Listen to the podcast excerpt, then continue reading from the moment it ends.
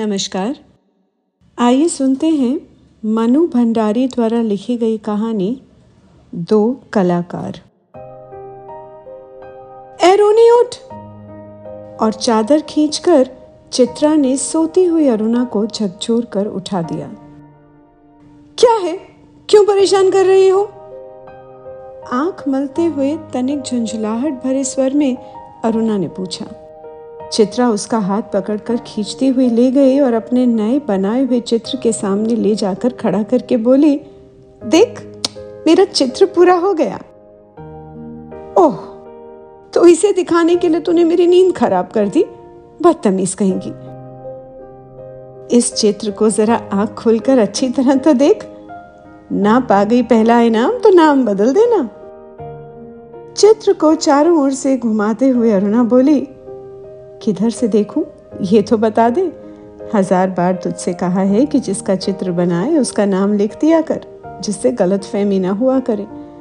वरना तू बनाए हाथी और हम समझे उल्लू। फिर तस्वीर पर आँख गड़ाते हुए बोली, किसी तरह नहीं समझ पा रही हूँ कि चौरासी लाख योनियों में से आखिर ये किस जीव की तस्वीर है। तो आपको ये कोई जीव नज़र आ रहा है? अरे, जरा अच्छी तरह देख और समझने की कोशिश कर। ये क्या? इसमें तो सड़क, आदमी, ट्राम, बस, मोटर, मकान सब एक दूसरे पर चढ़ रहे हैं। मानो सबकी खिचड़ी पका कर रखती हो। क्या घन चक्कर बनाया है? और उसने वो चित्र रख दिया। जरा सोचकर बता कि ये किसका प्रतीक है। तेरी बेवकूफ़ी का। आई है बड़ी प्रतीक वाली। जरा सा दिमाग लगाने की कोशिश करेगी तो समझ में आ जाएगा कि ये चित्र आज की दुनिया के कंफ्यूजन का प्रतीक है। बस हाँ थोड़ा दिमाग होना ज़रूरी है। चित्रा ने चुटकी ली तो अरुणा भबक उठी। मुझे तो तेरे दिमाग में कंफ्यूजन का प्रतीक नज़र आ रहा है। बिना मतलब ज़िंदगी खराब कर रही है। और अरुणा मुँह धोने के लिए बाहर चली गई। लौटी तो देखा तीन चार बच्चे उसके कमरे के दरवाजे पर खड़े उसकी प्रतीक्षा कर रहे हैं। आते ही बोले, दीदी, सब बच्चे आकर बैठ गए। चलिए। आ गए सब बच्चे? अच्छा चलो, मैं अभी आई। बच्चे दौड़ पड़े। क्या ये बंदर पाल रखे हैं तूने भी? फिर सरा हंसकर चित्रा बोली, एक दिन तेरी पाठशाला का चित्र बनाना होगा। ज़रा लोगों को दिखाया ही करेंगे कि हमारी एक ऐसी मित्र साहब थी जो सारे जमादार, दाइयों और चपरासियों के बच्चों को पढ़ा पढ़ा कर ही अपने को भारी पंडिता और समाज सेविका समझती थी। अरुणा बोली, जा जा, समझते हैं तो समझते हैं। तू जाकर सारी दुनिया में ढिंढोरा पीटना। हमें कोई शर्म है क्या? तेरी तरह लकीरें खींचकर तो समय बर्बाद नहीं करते। और पैर में चप्पल डालकर वो बाहर मैदान में चली गई, जहाँ बिना किसी आयोजन के ही एक छोटी सी पाठशाला बनी हुई थी। रात के दस बजे थे। सारे हॉस्टल की बत्तियाँ नियम अनुसार बुझ चुकी थीं। ऊपर के एक तल्ले पर अंधेरे में ही खुसर फुसर चल रही थी। रविवार के दिन तो यूँ ही छुट्टी का मूड रहता है। दूसरे दिन में काफ़ी नींद निकाल ली जाती थी।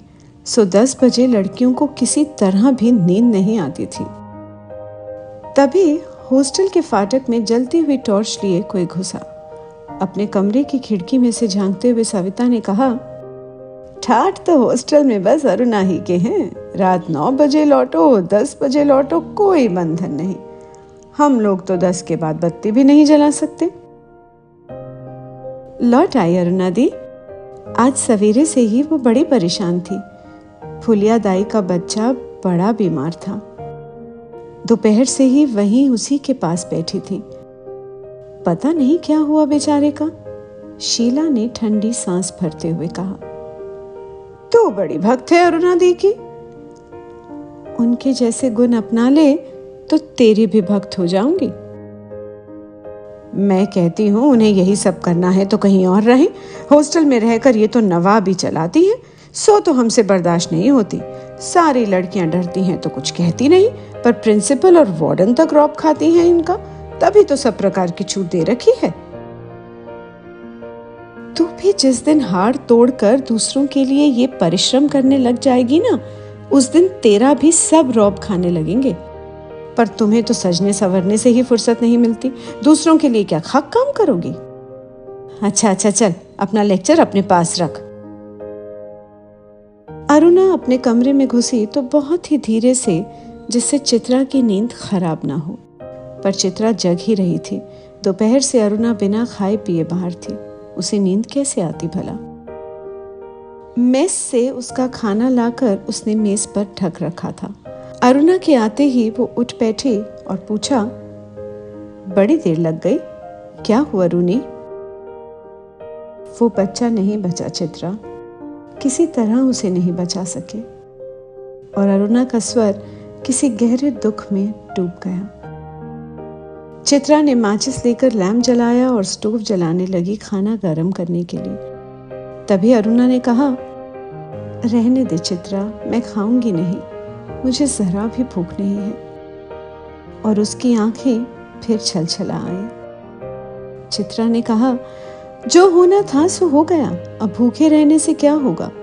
थोड़ा बहुत खा ले। नहीं चित्रा, अब रहने दे। बस तू लैम्प बुझा दे। उसके बाद दो तीन दिन तक अरुणा बहुत ही उदास रही। लेकिन समय के साथ साथ ये गम भी जाता रहा और सब काम ज्यों का त्यों चलने लगा। चार बजते ही कॉलेज से सारी लड़कियाँ लौट आई, पर अरुणा नहीं लौटी। चित्रा चाय के लिए उसकी प्रतीक्षा कर रही थी।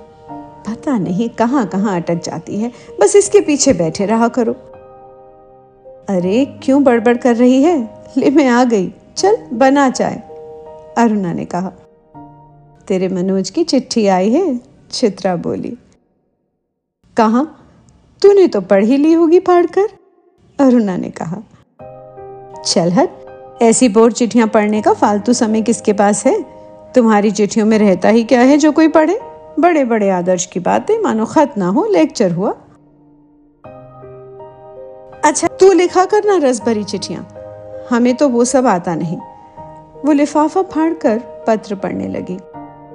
जब उसका पत्र समाप्त हो गया तो चित्रा बोली, आज पिताजी का भी पत्र आया है। लिखा है, जैसे ही यहाँ का कोर्स समाप्त हो जाए, मैं विदेश जा सकती हूँ। मैं जानती थी, पिताजी कभी मना नहीं करेंगे। हाँ भाई, धनी पिता की इकलौती बिटिया ठहरी, तेरी इच्छा कभी टाली जा सकती है। पर सच कहती हूँ, मुझे तो ये सारी कला इतनी निरर्थक लगती है। इतनी बेमतलब लगती है कि बता नहीं सकती। किस काम की ऐसी कला जो आदमी को आदमी ना रहने दे? अरुणा बोली तो तू मुझे आदमी नहीं समझती? क्यों? चित्रा ने पूछा तुझे दुनिया से कोई मतलब ही नहीं, दूसरों से कोई मतलब नहीं। बस चौबीस घंटे अपने रंग और तूलियों में डूबी रहती है। दुनिया में बड़ी से बड़ी घटना घट जाए, पर यदि उनमें तेरे चित्र के लिए कोई आइडिया ना हो तो तेरे लिए वो घटना कोई महत्व नहीं रखती। बस हर घड़ी, हर जगह और हर चीज़ में से तू अपने चित्रों के लिए मॉडल खोजा करती है। मेरे इस लगन को देखकर ही तो गुरुजी कहते हैं कि वो समय दूर नहीं जब हिंदुस्तान के कोने कोने में मेरी शोहरत गूंज उठेगी। अमृता शेरगिल की तरह मेरा भी नाम गूंज उठे। बस यही तमन्ना है। कागज़ पर इन निर्जीव चित्रों को बनाने के बजाय दो चार की ज़िंदगी क्यों नहीं बना देती? तेरे पास सामर्थ्य है, साधन है। अरुणा बोली, वो काम तो तेरे और मनोज के लिए छोड़ दिया है। तुम दोनों ब्याह कर लो और फिर जल्दी से सारी दुनिया का कल्याण करने के लिए झंडा लेकर निकल पड़ना। और चित्रा हंस पड़ी। फिर बोली अच्छा ये बता कि तेरे ये सब करने से ही क्या हो जाएगा? तूने अपनी अनदेखी पाठशाला में दस बीस बच्चे पढ़ा लिए तो क्या अनपढ़ता मिट जाएगी? या झोपड़ी में दस बीस औरतों को हुनर सिखाकर कुछ कमाने लायक बना दिया तो उससे गरीबी मिट जाएगी? अरे ये सब काम एक के किए होते नहीं। जब तक समाज का सारा ढांचा नहीं बदलता, तब तक कुछ होने का नहीं। और ढांचा ही बदल गया तो तेरे मेरे कुछ करने की ज़रूरत नहीं। सब अपने आप ही हो जाएगा। फिर दोनों में कला और जीवन को लेकर लंबी लंबी बातें होती, और चित्रा अंत में कमर पर हाथ धरकर उठ जाती। अच्छा अच्छा बंद करिए लेक्चरबाजी। बोर कहीं की। ये पिछले पाँच वर्षों से इसी प्रकार चल रहा था। हर दस बीस दिन बाद दोनों में अपने अपने उद्देश्यों को लेकर अपनी अपनी दिनचर्या को लेकर एक गर्मा गर्म बहस हो ही जाती।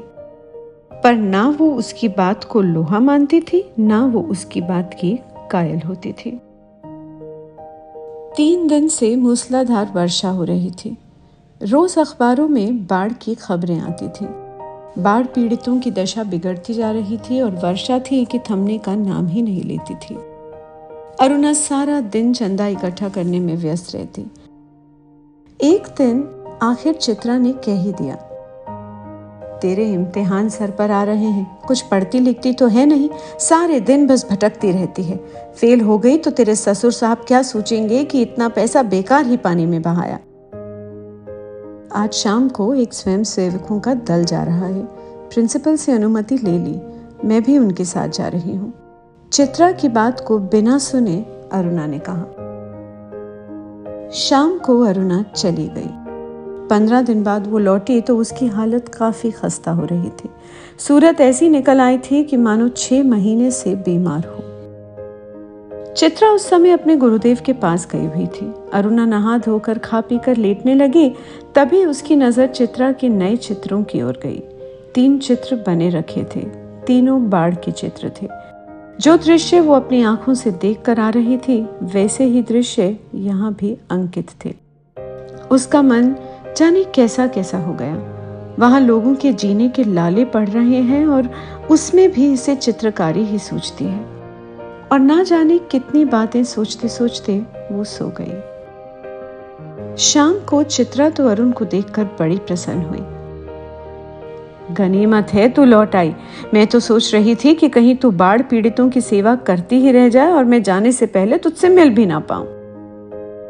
तेरे जाने का तय हो गया? अरुणा ने पूछा। हाँ अगले बुध को मैं घर जाऊँगी और बस एक सप्ताह बाद हिंदुस्तान की सीमा के बाहर पहुँच जाऊँगी। उल्लास चित्रा के स्वर में छलक रहा था। सच कह रही है, तू चली जाएगी चित्रा। छह साल से तेरे साथ रहते रहते ये बात ही मैं तो भूल गई कि हमको अलग भी होना पड़ेगा। तू चली जाएगी तो मैं कैसे रहूँगी? अरुणा ने मायूस होकर कहा। अरे, दो महीने बाद शादी कर लो? फिर याद भी ना रहेगा कि कौन कम वक्त थी चित्रा। बड़ी लालसा थी तेरी शादी में आने की, पर अब तो आ नहीं सकूँगी। अच्छी तरह शादी करना, दोनों मिलकर सारे समाज का और सारे संसार का कल्याण करना। पर अरुणा के कानों में उसकी कोई भी बात नहीं पड़ रही थी। चित्रा के साथ बिताए हुए पिछले छह सालों के चित्र उसकी आँखों के सामने घूम रहे थे और वो उन्हीं में खोई बैठी रही। क्या सोचने लगी रूनी? मनोज की याद आ गई है क्या? चल हर समय का मज़ाक अच्छा नहीं लगता, अरुणा बोली। उस दिन रात में भी अरुणा अपने और चित्रा के बारे में ही सोचती रही। दोनों के आचार विचार, रहन सहन, रुचि आदि में ज़मीन आसमान का अंतर था। फिर भी कितना स्नेह था दोनों में। सारा हॉस्टल इनकी मित्रता को ईर्ष्या की नज़र से देखता था। जब उसके बीए के इम्तिहान थे तो चित्रा कितना ख्याल रखती थी उसका। वो अक्सर चित्रा को डांट दिया करती थी, पर कभी उसने बुरा नहीं माना। यही चित्रा अब चली जाएगी बहुत बहुत दूर। ये दो महीने भी कैसे निकालेगी? और यही सब सोचते सोचते उसे नींद आ गई। आज चित्रा को जाना था।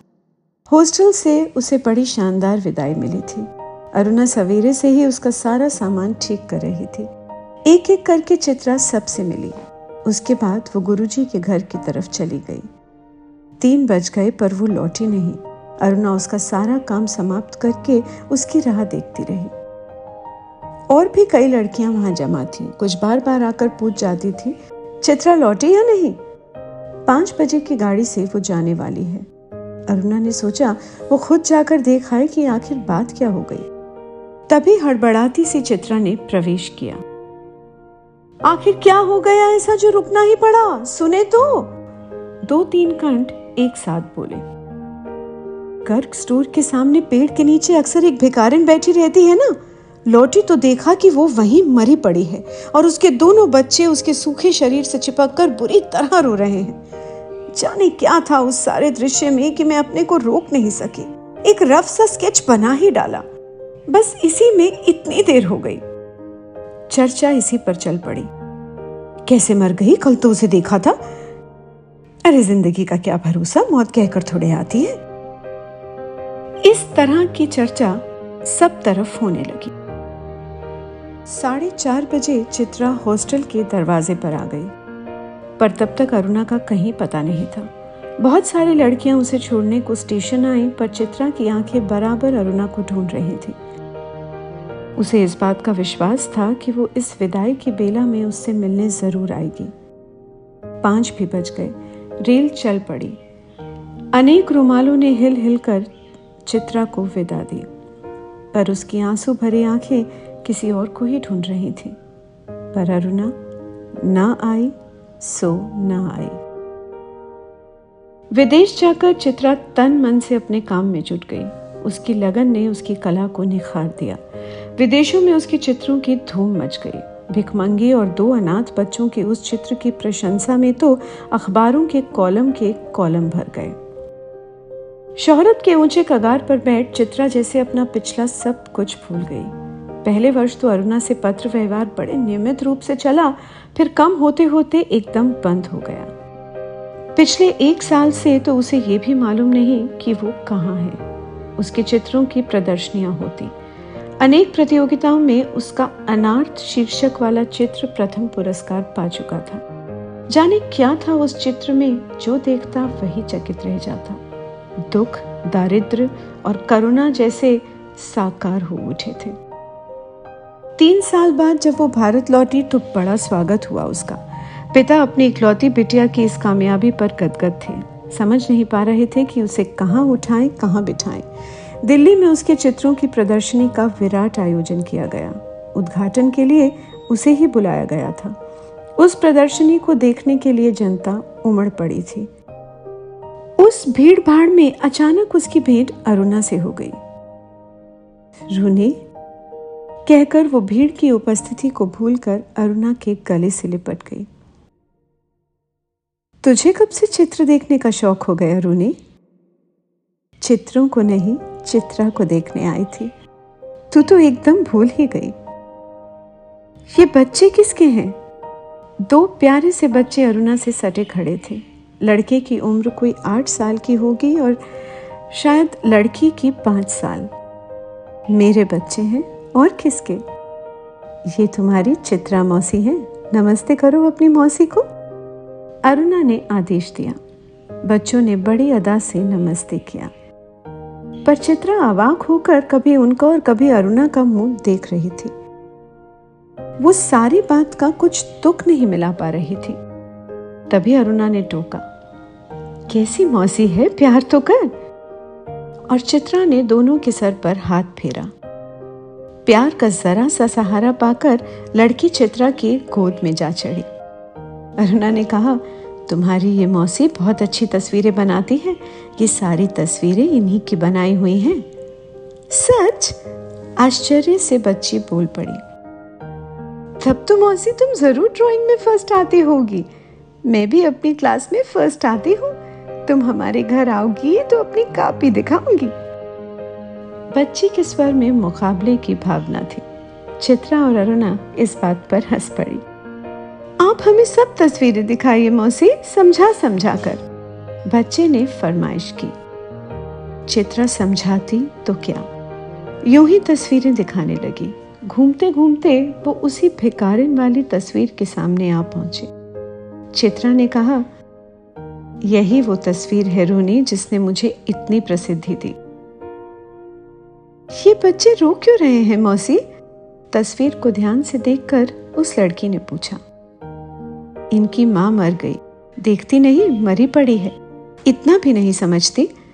बालक ने मौका पाते ही अपने बड़प्पन की छाप लगाई। ये सचमुच के बच्चे थे, मौसी? उस लड़की ने एक करुण से स्वर में पूछा। और क्या? सचमुच के बच्चों को देखकर ही तो बनाई थी ये तस्वीर। हाय राम, इनकी माँ मर गई तो फिर इन बच्चों का क्या हुआ? उस बच्चे ने फिर पूछा, मौसी, हमें ऐसी तस्वीर नहीं अच्छी अच्छी तस्वीरें दिखाओ, राजा रानी की, परियों की। उस तस्वीर को और अधिक देर तक देखना बच्ची के लिए असह्य हो गया था। तभी अरुणा के पति आ पहुँचे, परिचय हुआ। साधारण बातचीत के बाद अरुणा ने दोनों बच्चों को उनके हवाले करते हुए कहा आप जरा बच्चों को प्रदर्शनी दिखाइए, मैं चित्रा को लेकर घर चलती हूँ। बच्चे इच्छा ना रहते हुए भी पिता के साथ विदा हुए। चित्रा को दोनों बच्चे बड़े ही प्यारे लगे।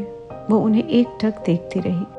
जैसे ही वो आँखों से उछल हुए, उसने पूछा, सच सच बता रूनी, ये प्यारे प्यारे बच्चे किसके हैं? कहा तो मेरे, अरुणा ने हँसते हुए कहा। अरे बताओ ना, मुझे ही बेवकूफ़ बनाने चली हो। एक क्षण रुक कर अरुणा ने पूछा, बता दूँ? और फिर उस भिकारिन वाले चित्र के दोनों बच्चों पर उंगली रखकर बोली ये ही वो दोनों बच्चे हैं। क्या? आश्चर्य से चित्रा की आँखें फैली की फैली रह गई। क्या सोच रही है चित्रा? अरुणा ने पूछा। कुछ नहीं। मैं सोच रही थी कि पर शब्द शायद उसके विचारों में ही खो गए।